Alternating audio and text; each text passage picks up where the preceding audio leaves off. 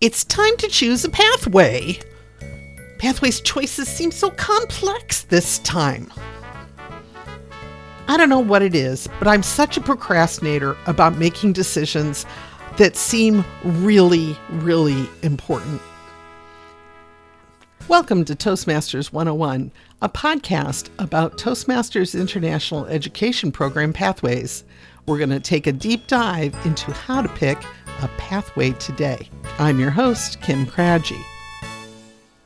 Compared to working in the classic program, Pathway seems a lot more intimidating, a little bit more complex than what I'm comfortable with, so I sit on this decision for a very long time. In fact, I finished my last pathway back in March. So why haven't I picked a pathway for another six months? Is choosing a pathway that difficult? Only in my mind. I've been coaching people through this process so long that I feel a bit numb about it. We've talked on the podcast about the Pathways catalog and the Pathways companion guide. I have links to those in the show notes. I've read all of these project descriptions before. I've done many of the projects, or at least used the evaluation forms for them. But I wanted to see what the new member would see if they picked a pathway based on what the Toastmasters International website shows. So I called Gary at Toastmasters International in the education department. I think Gary and I are becoming friends because he knew me right away and totally gave me what I wanted. Gary in real life probably has really good software that tells him I've called before and what my email is, but I still think he's my friend because he immediately emailed me a screenshot of the new onboarding screen that new members get.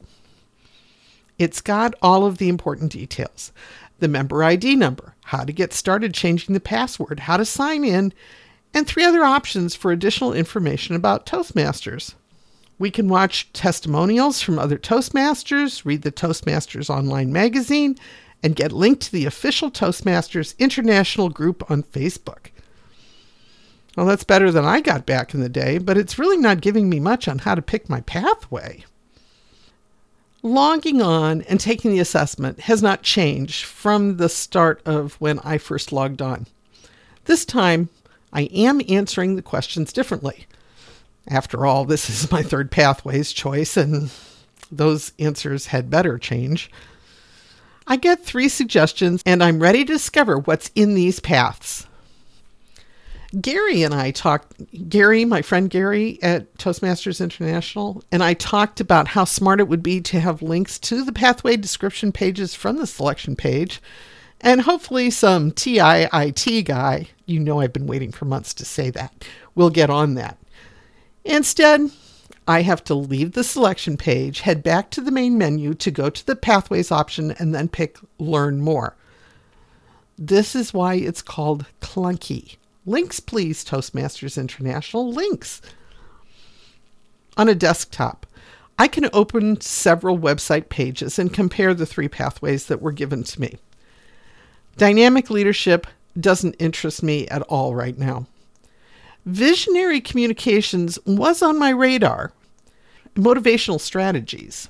Hmm. My friend Elaine just finished this pathway, and her reflect on your path speech a couple weeks ago made me think that it sounded interesting and maybe what I'm looking for. I think that either of these two would probably suit my immediate needs, and looking at my life, I do see some opportunities that might become leadership challenges that would be appropriate. So one choice is eliminated, maybe another time dynamic leadership, but not now. But if I'm a new Toastmaster, making this choice is still a bit intimidating. I've been a Toastmaster for a long time, and it's intimidating to me. Do you know why? Because this whole process feels very, I don't know, final. Like I'm making a decision that's going to affect the, the rest, rest, of, my, my life. life. My, my career, career depends on this single choice.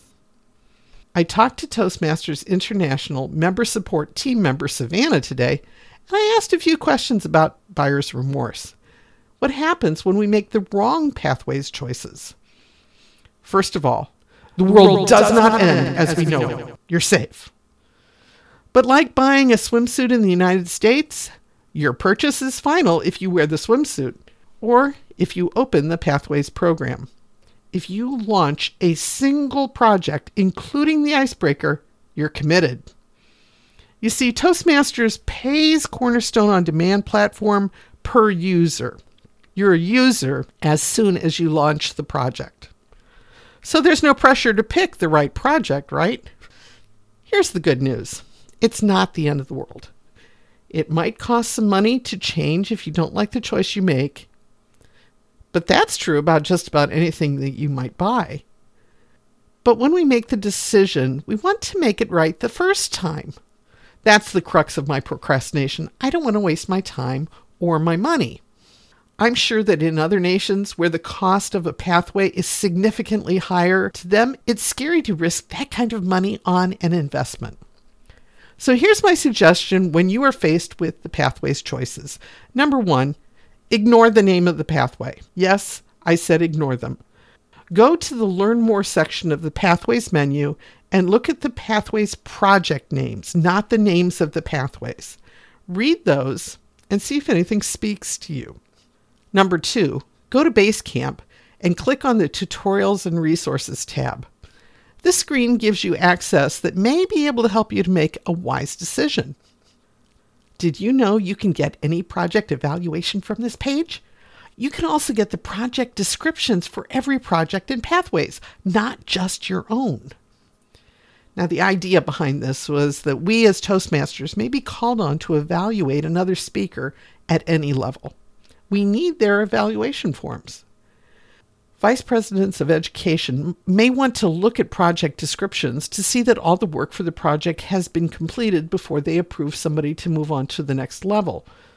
How will they know if a worksheet is to be done if they don't have a checklist if they're not on the same path as this Toastmaster? It may be unintentional by Toastmasters, but this is a really great way to research your pathways choices. Let's talk about some extra resources. The Pathways Companion Guide provides a couple of graphs that I find really helpful. I saw the options in the top two levels, level 4 and level 5. That told me which project's descriptions to look at, uh, and they're both on one page instead of flipping back and forth between the tabs, which is a guarantee for me to forget what I was looking for. Yeah, that's really true. I took a look at the project descriptions of the Motivate Others and Develop Your Vision projects.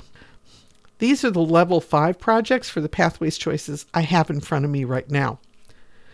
Motivate Others is designed to work inside a Toastmasters club.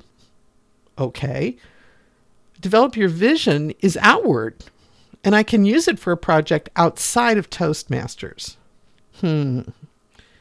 In my role in my club in the district, I do a lot of this kind of work already inside Toastmasters.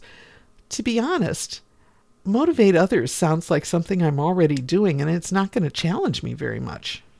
Now, I'm not dissing the project or working inside of a Toastmasters Club format. I think for me, it's coming down to it's time to take this learning and these skills beyond the club walls. For you in corporate clubs, you probably see this and maybe even get some pressure to use your Toastmasters skills in your jobs and your career.